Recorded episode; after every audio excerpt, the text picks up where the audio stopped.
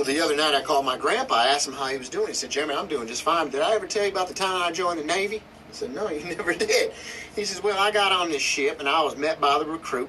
And he showed me the mess hall, the engine rooms, the sleeping quarters. He showed me the whole entire thing. And I said, well, how long are we going to be out on these waters? He told me probably three, four months at a time. I said, three, four months? How do we release our sexual tension? He says, all right, I got you. So he brought me back to this room where there was this big wooden barrel with a little hole in it. And he said, I'm going to give you 15 minutes in here, and I can guarantee you it's the best you ever had. So I went and did my thing, and I came out and said, Oh, boy, that was amazing. I said, I could do that every single day. And you know what he said, Jeremy? Said, Oh, Grandpa, what did he say?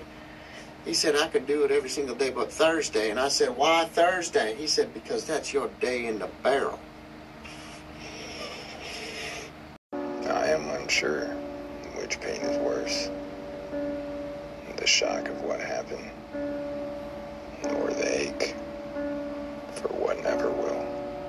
Today's word of the day is Farctate. definition full from overeating.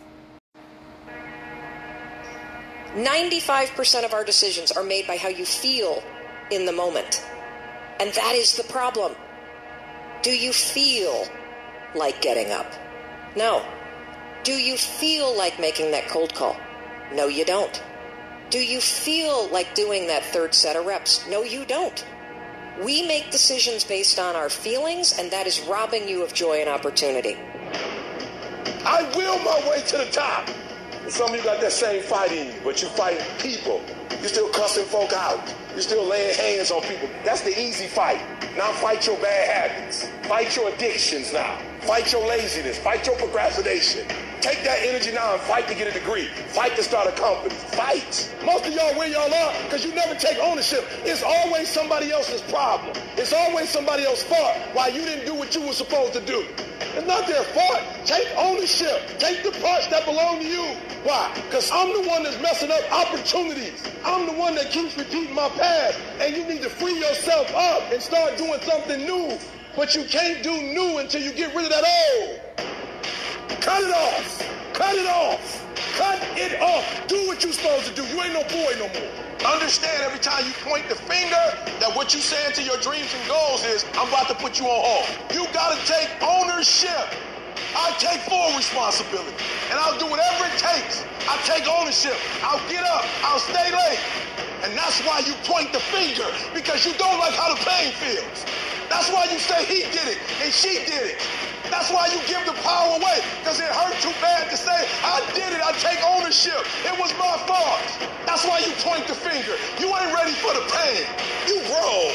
You got ideas. You got talent. You got gifts. Stop shrinking down. Stop minimizing yourself. Take the risk on you. Take the risk on you. You owe you.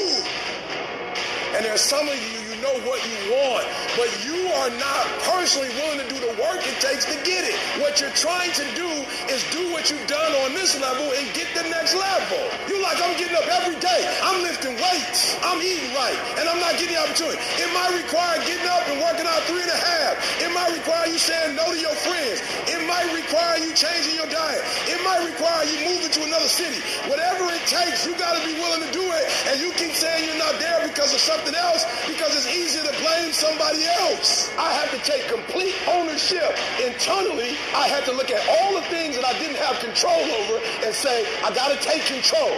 Everybody want to be a business. Everybody wants six pack. Nobody tell you the pain that come with it. You put in work, and just because you can't see the results, you want to quit or give up. I ain't never quit. I ain't never give up. I ain't never give in. Just kept grinding. If you keep going, you're going to break through.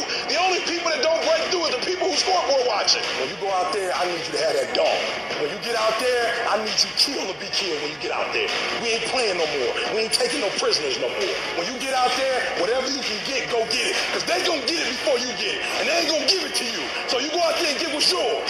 When you leave this room, you take care, dog, on every single thing. I don't care where you come from. I don't care what your background is. Don't let nobody fool you. If you're willing to grind on Monday, if you're willing to grind on Tuesday, they can't stop you. I don't have to accept the life that was given to me. I can create my own reality.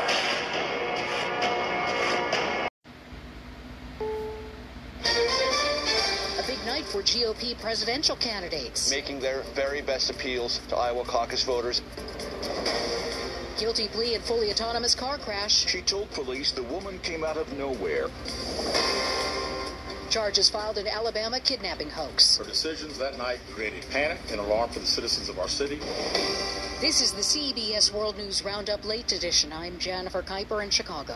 The Republican contenders for the party's 2024 presidential nomination are all expected to speak at tonight's annual Lincoln Dinner in Des Moines, Iowa. CBS's Major Garrett. This is the first time that Donald Trump and Ron DeSantis and others, but those are the two who are really trying to fight it out in Iowa, will be on the same stage on the same night, making their very best appeals to Iowa caucus voters and state media and the national media that will be covering not only the words, the atmospherics, the tempo, the temperament of the supporters, the applause, everything around that will be remembered for weeks, if not months, after tonight's event.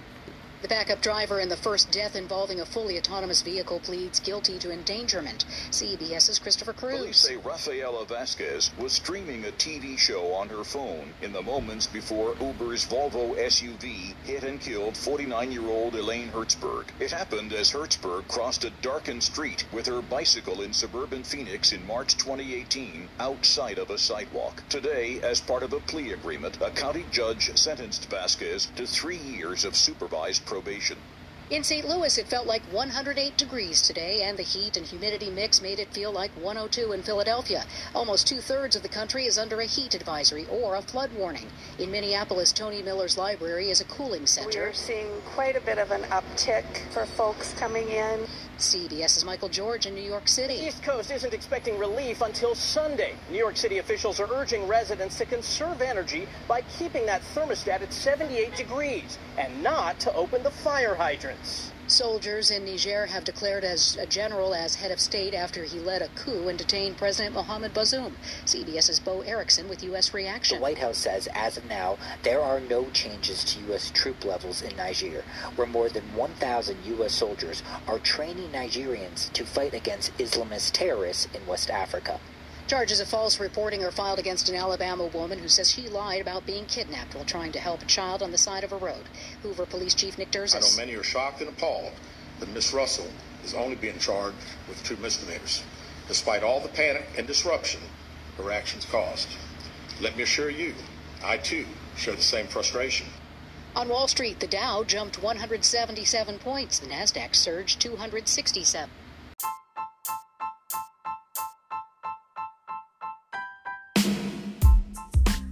Following program can be heard across platforms such as Amazon Music, Audible, Spotify, Apple, and Google Podcast. And with that being said, the Ace of Alone show starts right now.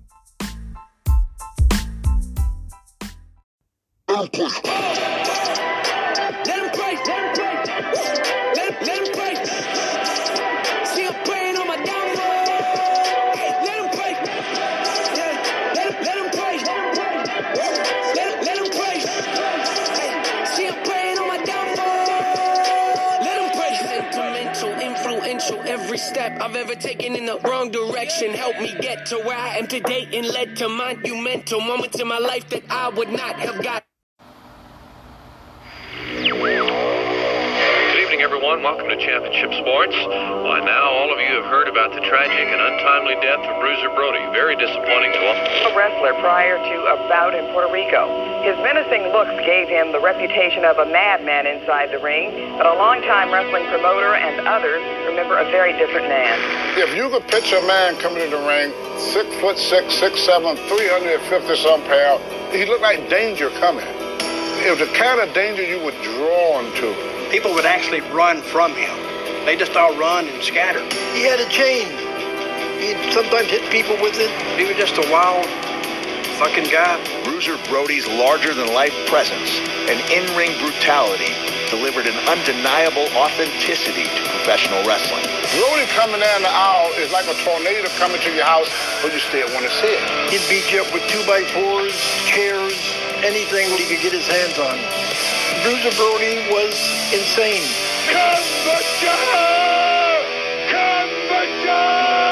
On July 16th, 1988, this insanity bled out of the ring into real life when Bruiser Brody was violently killed in a locker room moments before the opening bell. In the world of professional wrestling, it is still the only sport where its characters live in two worlds, where fantasy bleeds out into reality. Hi, I'm Mick Foley. In my career, there was one man more than any other I wish I could have had the opportunity to step into the ring with. That person was Bruiser Brody. The day that I got my hands on an old VHS tape with vintage Brody matches was the day that everything changed for me. I wanted to be the next Bruiser Brody. The stories I've heard surrounding Brody's death have always troubled me. After 30 years, we tracked down three wrestlers willing to tell their version of what happened that night and to chronicle the life and death of one of wrestling's greatest outlaws. Just in case you don't know who I am, I'm Tony, Mr. USA Atlas, broad at the shoulder, narrow at the hip, tower of power, too sweet to be sour. One of the last people to see Bruiser Brody alive was Mr. USA Tony Atlas, a former bodybuilder turned wrestler and a current WWE Hall of Famer. Okay, LT, stand up. Take a clothesline over the top. Cameraman, watch out. The shittiest finish I've ever seen. Dirty Dutch Mantel is one of the business's most infamous villains in front of the camera. Has the taste returned to your mouth after I slapped it out just a few seconds ago? And one of wrestling's greatest minds behind the scenes. In your experience, did you ever work with Brody? I never did. I never, I never had a match with Brody. Why's that? Well, he beat the shit out of you. And then there's the madman from the Sudan, Abdullah the Butcher. Abdullah was also Bruiser Brody's greatest in-ring nemesis. And, you know, this is a very graphic display of exactly what the world of professional wrestling is all about, the dark side, so to speak. I've been in the business for 53 years. What else can I say? My name is Abdullah the Butcher, right? I'm not a wrestler. I don't grab holds. I use karate. I use jujitsu. Okay? I'm not a wrestler. I can beat you up any time that I want to beat you up. You understand? And the guy behind the camera, give me the fork so I can stab it all in his head. Then you'll know. Let me tell you something. Don't you ever say that me and Brody was fake. We are not fakes. We kept bringing them back and back, and the people would say, when I seen that match, that was no bullshit. What would a match resemble between Abdullah and uh, Bruiser Brody? A bloodbath. Every night. We were like killers.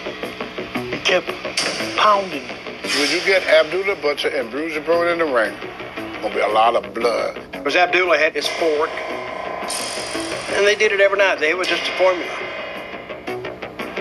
Oh, I love the fork. I could stab him in the head, stick it into the mouth, do everything. Probably 85% of the match was outside the ring. He struck fear in the hearts of fans. When he went down to the ring, people moved out of the way. That's an art. Brody's reputation in the business was he was a main eventer. He could make you a lot of money. So that's why he was so popular. That's why so many promoters wanted him, because he could put asses in the seat.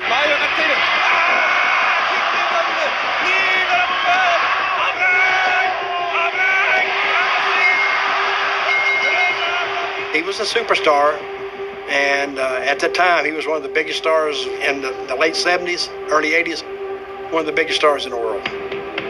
Bruiser Brody, he was a legend. He was a legend back before he died.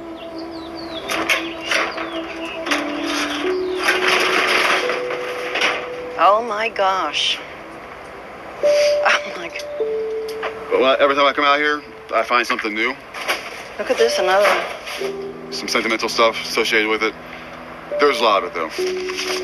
Oh, here's a whole pile of photographs in here. I mean, take a look at that. Oh boy. I first met Frank in Australia in the hotel that I was working in. I had no idea of his character because I only saw Frank Goodish. I never saw Bruiser Brody. Frank was very quiet, very intelligent, even back in those days. Just like a regular person. So he never lost sight of who he was. He didn't become the character he created. That's his, that's Dad's football helmet. In my own case, uh, I spent three years with the Washington Redskins in 1969, 70, and 71. I was an All American high school football player. I went to school on an athletic scholarship. Doing that. We're, ro- we're rolling for this, huh? Yeah, we've been rolling. Okay, good. Oh, okay, I'm sorry. No, uh, I won't. Uh, I don't think you said anything there. It's Um, yeah, I did. Did? Yeah, and I don't think it's good that anybody knows that I'm Frank Goodish. Oh, well, I don't. I don't want that. Frank was kind of a little bit of a renegade. We were together for a long time, and he just came up with this idea why don't we stop off in Vegas and get married? He said, I'm going to tell you now, it is not going to be an easy life. Out of a year, he maybe would only be home three months of that year. It was a challenge, but you do it. When Jeff was born, he changed so much because then he wanted to do for his family and he wanted to provide for his son. So it changed him, even made him softer than who he really was. When he was around his son, they had a really good relationship. I do believe I've subconsciously possibly blocked a lot of things out, unfortunately. So a lot of stories I hear are stories other people have tell me about my dad. At the same time, it's hard to hear these stories because they're stories that people are telling me, and I don't have a lot of stories of my own to tell. It was like this character that he created that it was separate from the person I knew. I would take him to the airport and he would just be dad, husband, get out of the car, had his hair pulled back, walk through those doors, take his hair down. He became Bruiser Brody on the other side, and I could actually see the whole transformation take place.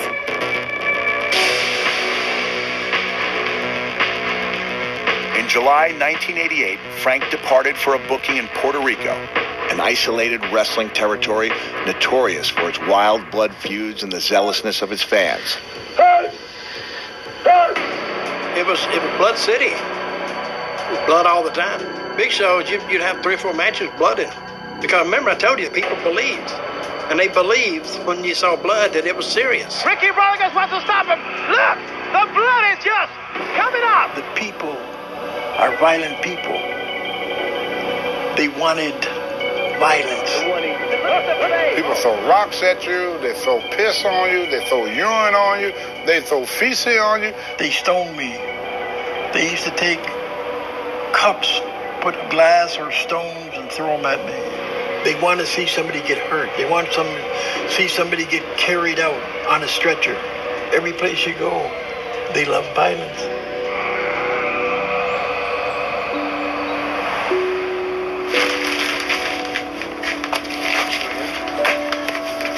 Some weekly planners, 1987, 1988. Just his daily activities, it appears, his workout workout schedule and regimen, and where he's traveling to. Um, San Juan, Puerto Rico, of all places. Yeah, I believe it was the uh, it was either the 16th or the 17th that uh, that that happened. Unfortunately, In July 1988, Frank Goodish left his family in Texas and entered one of the most violent wrestling territories in the world. His family could not have imagined that this would be the last time that they would see him alive.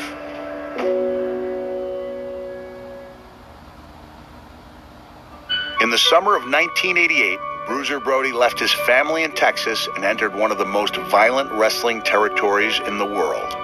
It wasn't only his Puerto Rican fans who were waiting for his return, but some unresolved business and a bitter, long-standing grudge.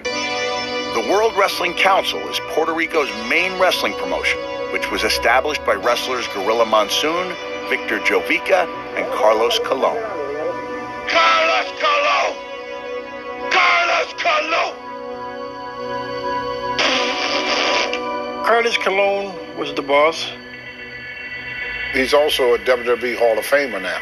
He was probably his biggest star, is Roberto Clemente.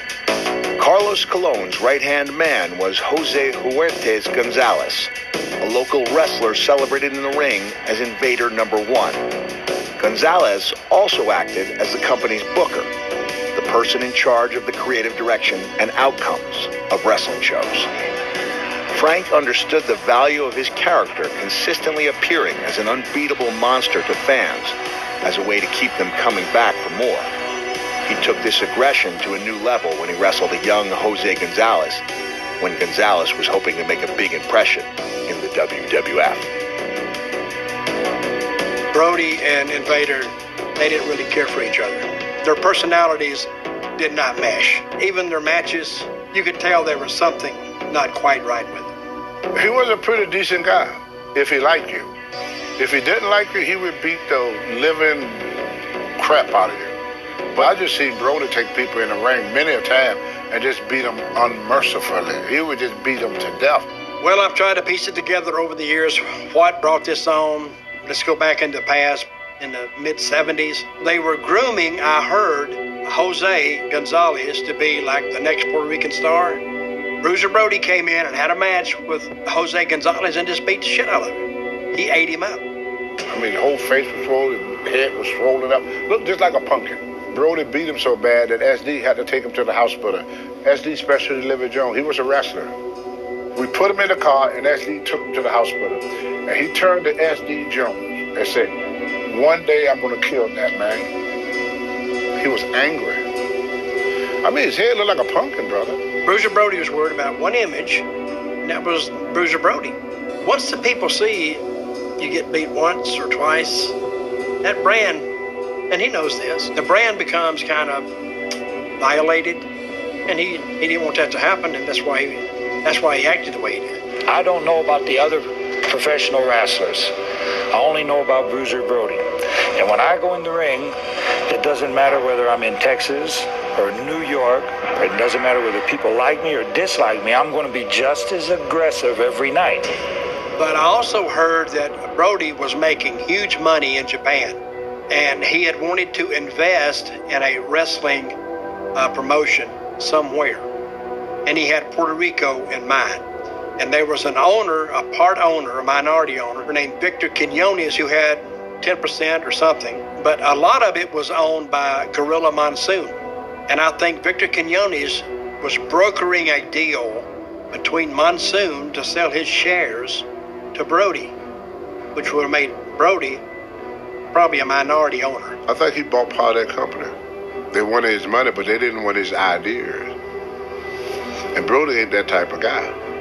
Brody uh, had his opinions. If you didn't like them, too bad. Can you tell us your name? Uh, David Manning. Uh, I was the booker for uh, World Class Championship Wrestling. I was a little worried because Frank was going to Puerto Rico to wrestle.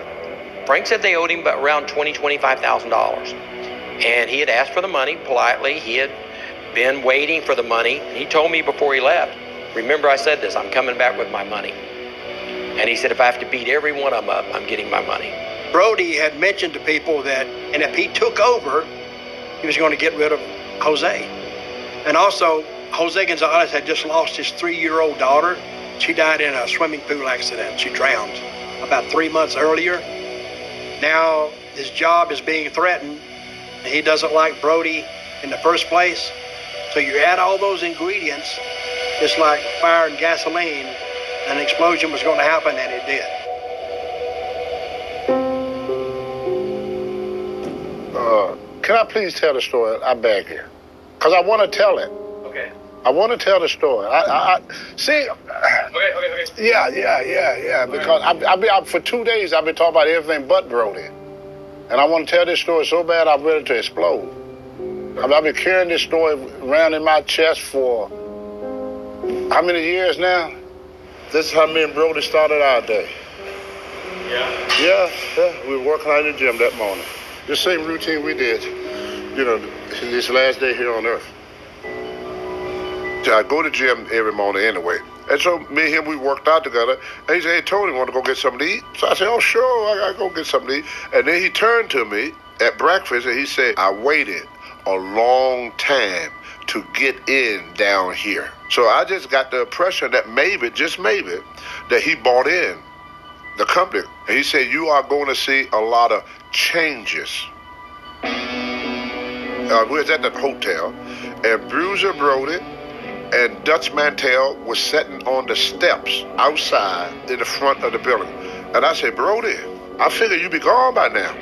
He said, I'm waiting on Jose Gonzalez. He's supposed to pick me up. And I, right there, I said, well, that's unusual. Why would Jose, the booker, leave his main eventer? And I said, you could ride with us if you like. So we went to the show, and traffic was horrible leading into the stadium because cars were lined up, so you know it was going to be a sellout. And we hopped out, and we took our bags to where the dressing rooms were. Now looking back on it, it was kind of strange because when I walked in, I remember I got a strange feeling. But Jose was sitting there. I said, he's here. As soon as I come to the door, I saw the three of them sitting there, talking. Jose, Carlos Colon, and, and Victor, they were sitting in the football huddle. Yeah, it kind of little, seemed a little strange because I've, I've never really seen them together like that. And it didn't look like they were in conversation. They were just sitting there, which was even more strange. Gonzalez gets up from his seat, looked me straight in the face, and left. Never looked at Brody, never looked at Dutch, and he walked out of the dressing room. And Brody sat down right beside me. And I sat there maybe five minutes. And that feeling of tension, it just got stronger. So I said, I got to get out of here. I got to move. I got to, something's, maybe if I move around, it'll go away. So I get up and walk out. I go and I sit in the, the dugout and I'm watching the crowd come in. So I had my art pad, I set my bag down, I set my chair, and I started sketching. Brody came over and he looked at it. He said, that is freaking fantastic. He get all excited, big smiles on his face and everything. And he said, I wonder if you could do one for me. So he opened up his little pouch, reached in, and pulled out a picture of his son. Jose came back into the dressing room. I looked up, and Jose was standing there. And he had a towel over his hand. Oh, Brody, can I talk to you for a minute, please? Just like that. Can I talk to you for a minute, please? And Brody said, Yeah. And he walked in there. And that's where it happened. It's not unusual to discuss match plans privately, but on this evening, the conversation between Brody and Gonzalez would descend into an unthinkable nightmare.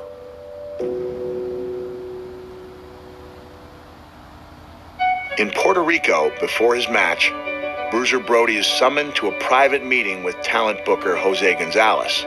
There was a history of bad blood between Brody and Gonzalez, and wrestler Tony Atlas was witness to the growing tension. He had a bag in his hand, the picture of his uh, son in this hand. And when he turned away with the picture, that's when I noticed Carlos staring at me. As I'm looking at Carlos, I hear this sound. Uh, so I looked up. Brody was halfway hunched over. I thought Jose punched him in the stomach. That's what I thought. That the first thought came to me, damn, he hit Brody. I said, oh, this is going to be a fight. So then he hollered again. I looked at Jose's face and his eyes was bloodshot red. Then I saw the knife. The knife went in the air like this, with blood dripping off of it.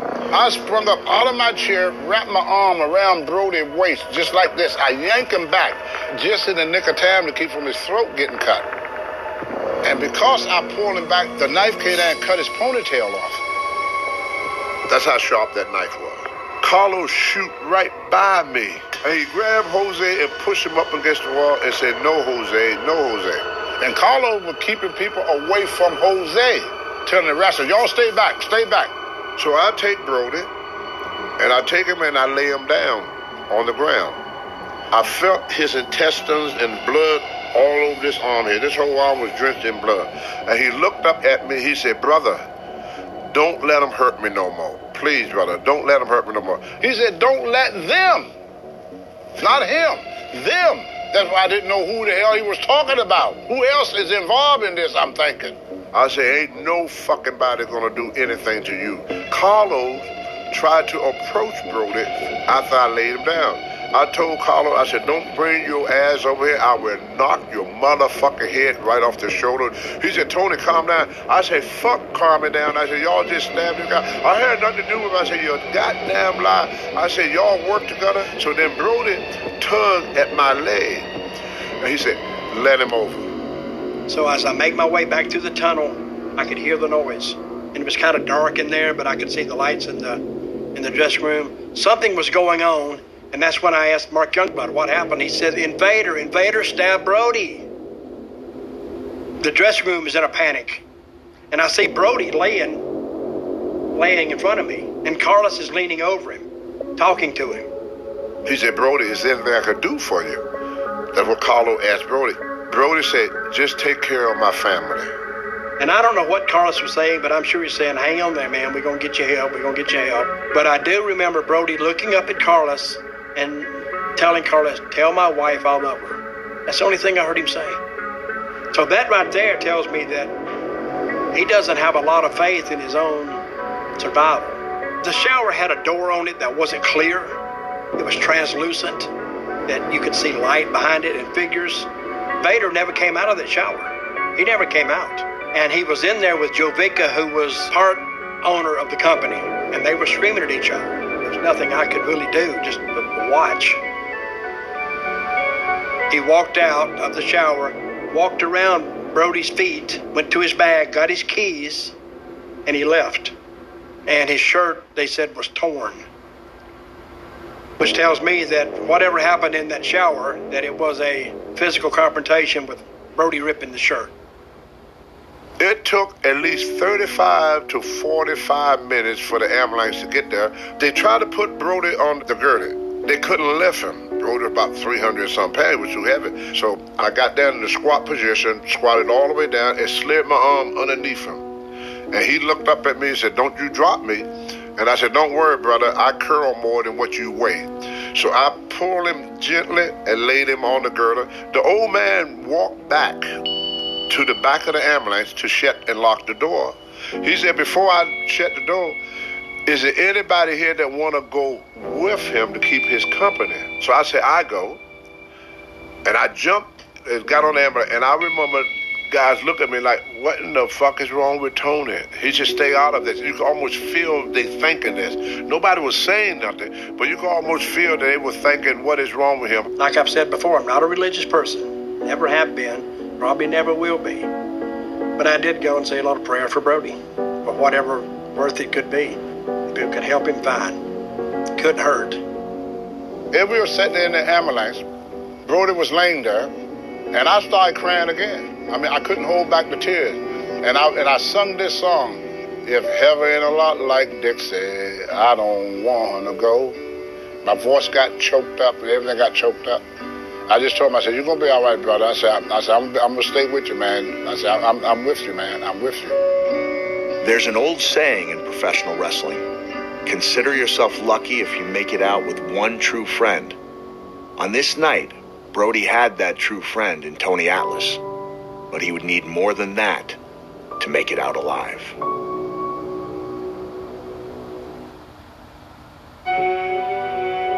Tony Atlas finally made it to the hospital with Bruiser Brody in critical condition, although Atlas's struggle to save Brody's life was far from over. We get to the hospital, and he lay there for probably about 15 or 20 minutes. I got freaking tired of waiting on the doctor.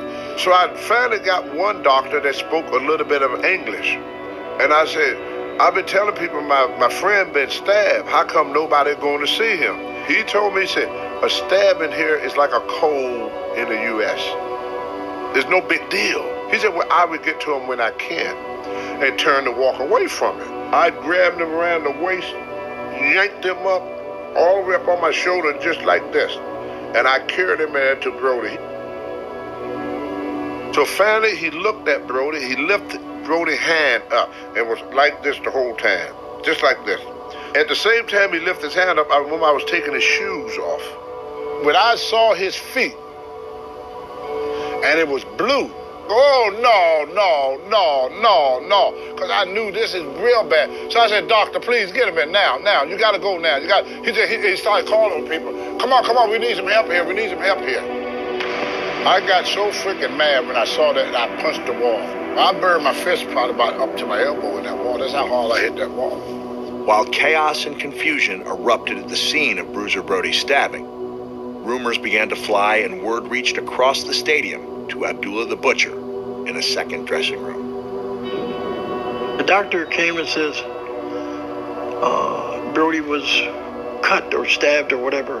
I said, come on. You know, I thought it was a joke. In my opinion, I thought it was working an angle. But when the doctor told me, then I says, holy shit. Because the doctor wouldn't be lying. That was it. Brody was, he'd already been taken out. But the police walked in and thinking, well, it's just another crazy, wild wrestling brawl. They didn't think it was real. I was I was banging on the operating room door talking about what the fuck is going on in there? What's going on in there? And the doctor came out and he said, Tony, he had two eight inch cuts. He said we got his intestines back together. He said the only problem we have now is that his liver was sliced. He told me he was gonna be okay. He said he's stable. He said, but what you need to do, you need to go home because everybody in here is more afraid of you. I wanted to be as far away from that fucking dressing room as I could be. Then I saw Invader walk in, but he had on a different shirt. He continued business like nothing had happened. I don't know why he came back. I really don't. I'm thinking, man, what fucking balls this guy's got? The thing that was so horrible was when I got back to the dressing room. It was more horrible than the stabbing. It was more horrible than him laying on that table. The most horrible thing that happened on that night was going back to that dressing room and hear laughter. First, I couldn't believe they didn't cancel the show. That was the first thing thinking. And opening up the door, and the blood on the floor ain't even dry yet. And they in the dressing room laughing and joking and patting each other on the back, talking about how great the matches were and what a wonderful show it is. I took the freaking chair and I threw it across the damn hallway. There was a policeman that said, hey, hey, hey, hey, come down, calm, calm, calm down. He said, he said, did you see what happened? I said, hell yeah, I saw what happened. He said, did you get a look? Did you get a look at the fan that stabbed him? I said, what were you told? He said, everybody in here said that Brody was stabbed before he got in the dressing room, that a wrestling fan stabbed him in the hallway he stumbled into the dressing room. I said, that's a damn lie. I said, that's some of the bitch sitting right there is the one that's, that stabbed him. He said, you mean Vader? I said, yes, I mean Vader. That sucker right there, that's who stabbed Bruce Brody. I said, ask everybody in the dressing room. He said, they all telling a different story. I said, all they, they all fucking liars. I said, he the some of the bitch that stabbed him.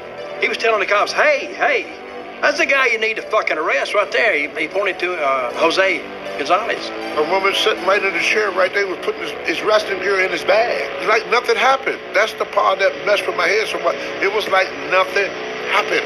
If, if you're a policeman and you come into a situation that you think could be staged, they didn't think it was real. Tony knew it was real, so they were actually engaging each other from different perspectives. That's why the disconnect. In professional wrestling, the line between fiction and reality is intentionally blurred. As the night's events continued to unfold, it would be nearly impossible for anyone to tell the difference or to know the truth.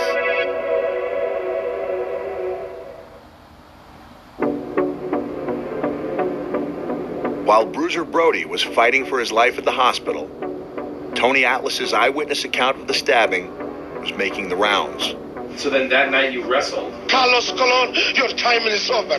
That night I wrestled Iron Sheik, the night of the murder. I just went and did it. I, I just went in the match. He locked up with me. He said, how's Brody? Uh, the doctor said he's going to be okay. And he said, you fucking wrestling fan, uh, they told me that they dangerous. And I said, Jose Gonzalez did it.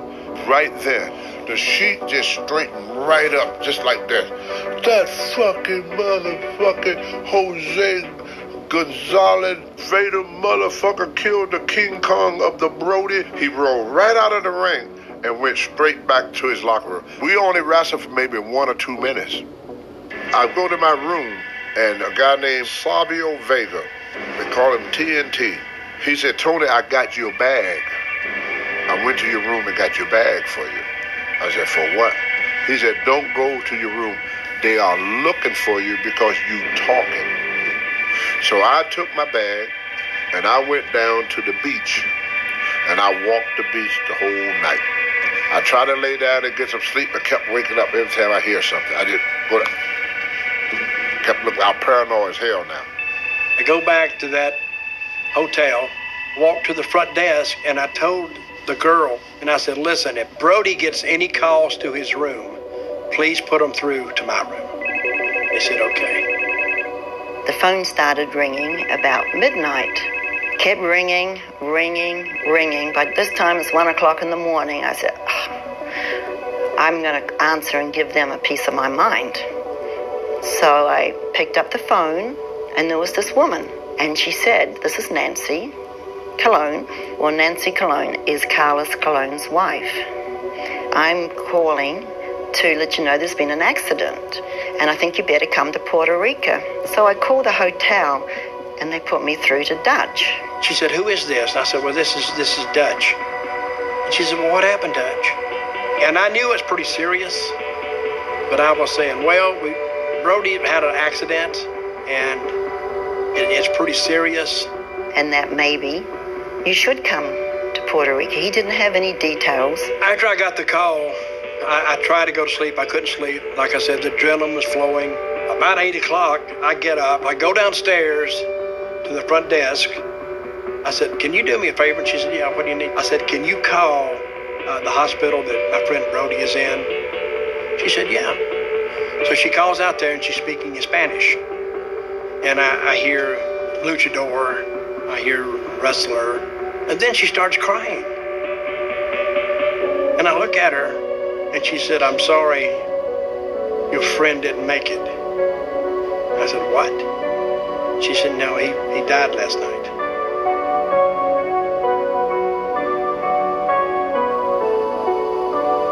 How did you first learn that Brody had passed? Abdullah told me at the meeting when I slept on the beach the whole night. So now I'm, I'm going back to the hotel. I saw Abdullah and some of the wrestlers in the lobby.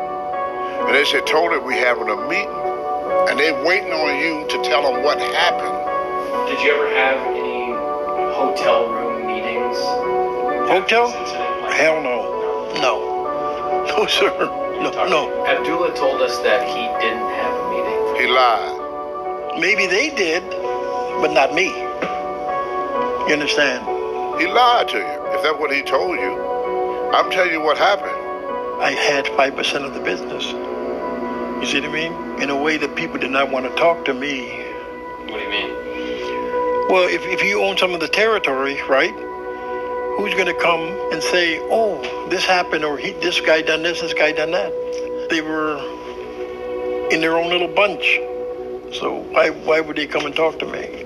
Brody was a friend, and I didn't want to be in all the, the gossip, what they were talking about.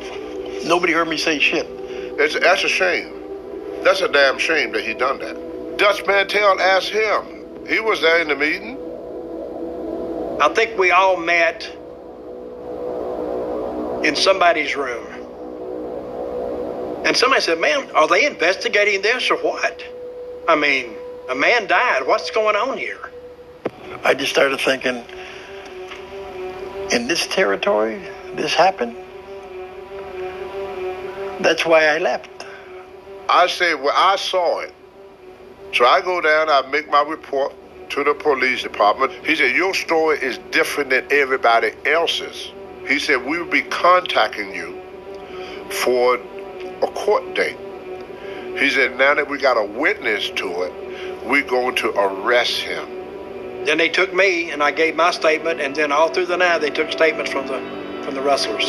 He did say, he says, you tell Carlos Colon, we run this island, not him. I, I think they asked, did I see a weapon? I did not see a weapon. As a matter of fact, no weapon was ever recovered. That weapon, whatever was used, what knife was used, has never been recovered. I got my bag, I went to the airport, and I left. Then I made arrangements. I said, I got to go to the airport. Got on the plane with Jeff, get off the plane, waiting to see if anybody was going to pick me up. So I looked around, and here's Abby. I was going, and this lady and this little boy walked up, and she says, "Oh, Abdullah, you don't know me, but I'm, I'm Frank's wife." She says, "How's he doing?" I said, "What?" She said, "Well, how's he doing?" I says, "They didn't tell you." Tell me what? I says, "He's gone." And she grabbed me. She said, "Oh no." All you think about is surviving. All I thought about was I saw a man get stabbed to death holding on and Dan with a picture of his son in his hand. He never put that picture down, brother. When I put him on the ambulance, he had the picture in his hand. He laying on the floor, he's still holding that picture. He go in the operating room, he still he never put that picture down, brother. Never. The irony of Brody's greatest nemesis delivering this news was only the beginning of the unthinkable events that would follow.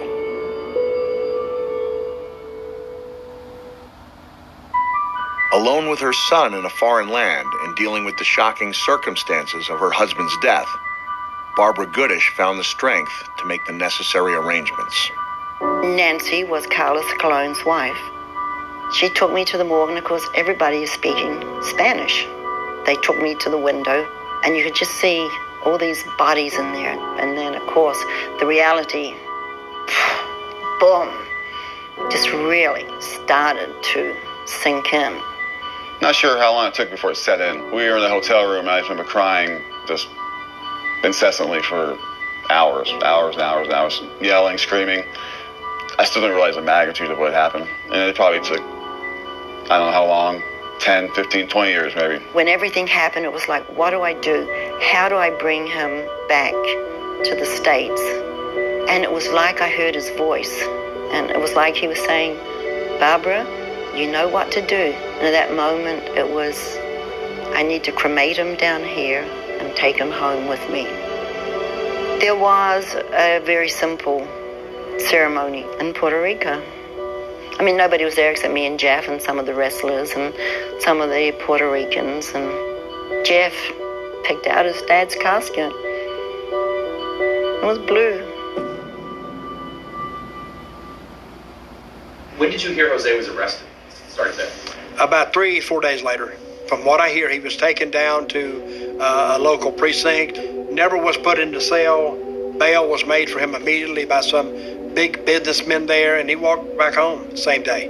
And so, did you come to learn anything about Jose Gonzalez or any of this stuff? I know that the, uh, I'm not even going to say his name. I know that the attacker did it. From what I can hear from everybody, the whole court case was a sham. I mean, do you, do you think there was a cover up? No, it's not good. The only guy that could have covered was Jovica and I, and, and we didn't do that. Right. You know, we told the, the judge and the, in the courtroom, we said what, what really, what we saw. We didn't really, because I didn't see any stabbing, I didn't see any weapon, I didn't see anything. A guy named Tony Rumble, the Boston bad boy, banging on. Said, Tony, Tony, put your channel, put the TV on certain certain channel. They're talking about the Puerto Rico thing. I flip the TV on.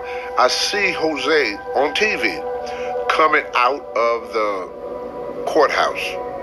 I said, what they had a hearing? He said, no, they have a trial. They let him go for self-defense. Hey, you gotta be kidding me. They never contact me. So you never got contact? Never. Never did. Never did. Finally, my subpoena came in the mail for my appearance, and I already knew the verdict when, by the time my subpoena arrived at my door. It was 10 days late. That's why the verdict came back not innocent, but not guilty. And Jose never testified. But they believe what his attorney put out that he was just merely acting in self defense.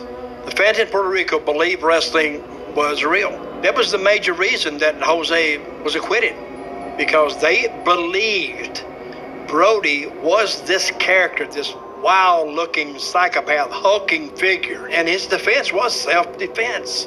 Do you believe it was really self Oh, I don't know, really, I don't know. You know, I respect the, the law. So sad, I, I really, you know, I, I wouldn't, I would want to talk about this anymore because it makes you sad. One month after Bruiser Brody's passing, All Japan Pro Wrestling hosted a massive tribute show, inviting both Barbara and her son Jeff to be honored in front of the 17,000 fans in attendance.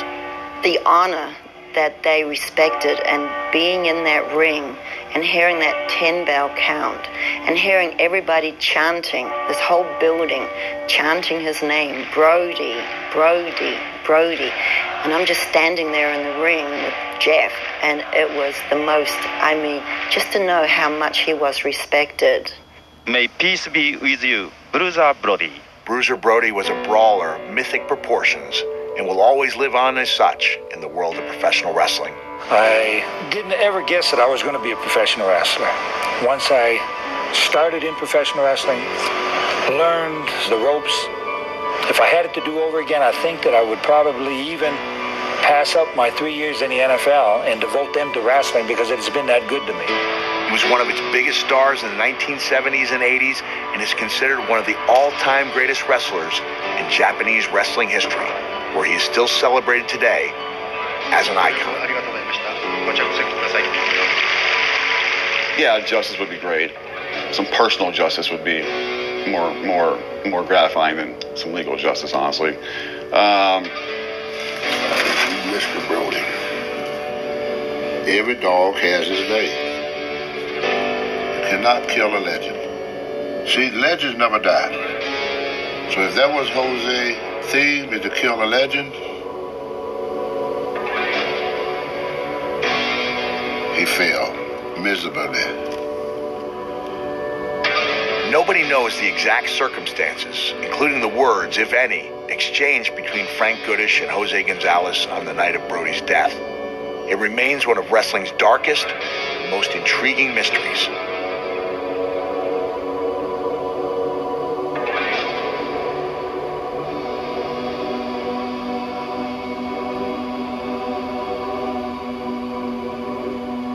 Join us next time as we continue to explore the untold stories of professional wrestling. I wish he was here. Yeah.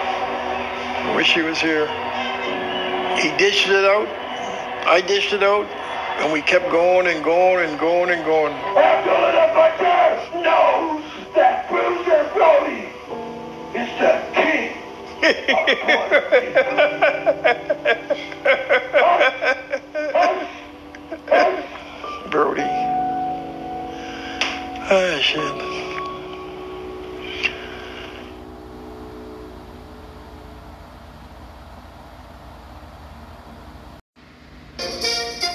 From ABC News, I'm Chuck Sivertsen. A third straight week of gains on Wall Street, a week with positive economic news, consumer spending and wage growth slowing, both contributing to cool inflation, interest rates higher, but no recession. ABC News business correspondent Alexis Christoforous. President Biden on the road Friday touting his economic agenda as he visited a textile factory in Auburn, Maine. We've created over 13 million new jobs, more than before the pandemic. During his visit, the president signing an executive order, Federal research and development in support of domestic manufacturing in the United States. which he hopes will further incentivize American businesses to invent it here, make it here. President Biden also announcing a big $345 million military aid package for Taiwan. The U.S. will provide weapons to Taiwan from existing military stockpiles. It'll likely anger China, which considers Taiwan a breakaway province.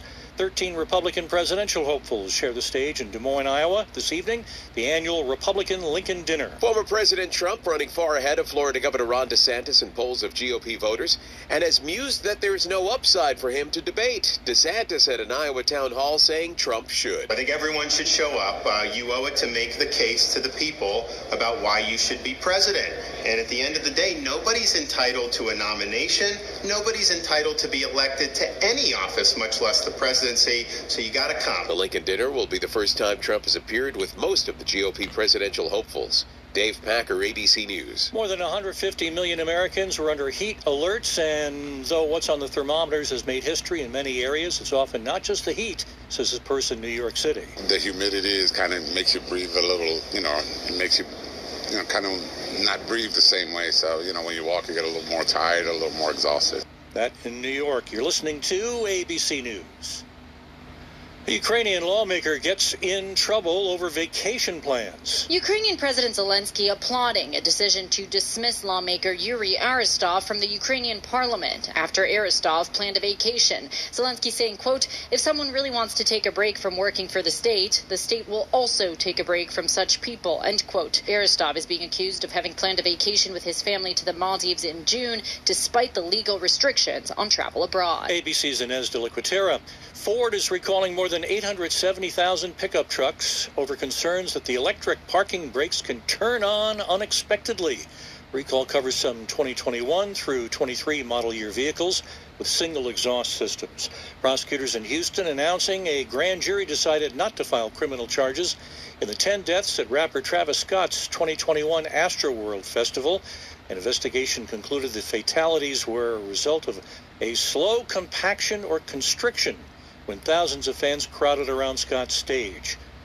The big prize tonight's uh, Mega Millions drawing is built up to $940 million. Lead director of the Mega Millions outfit, Gretchen Corbin, explains how that prize got so big. The Mega Million Consortium, as, as well as the Powerball um, team, really changed the matrix of the jackpots so that they would grow at a faster rate to a larger amount. This is ABC News.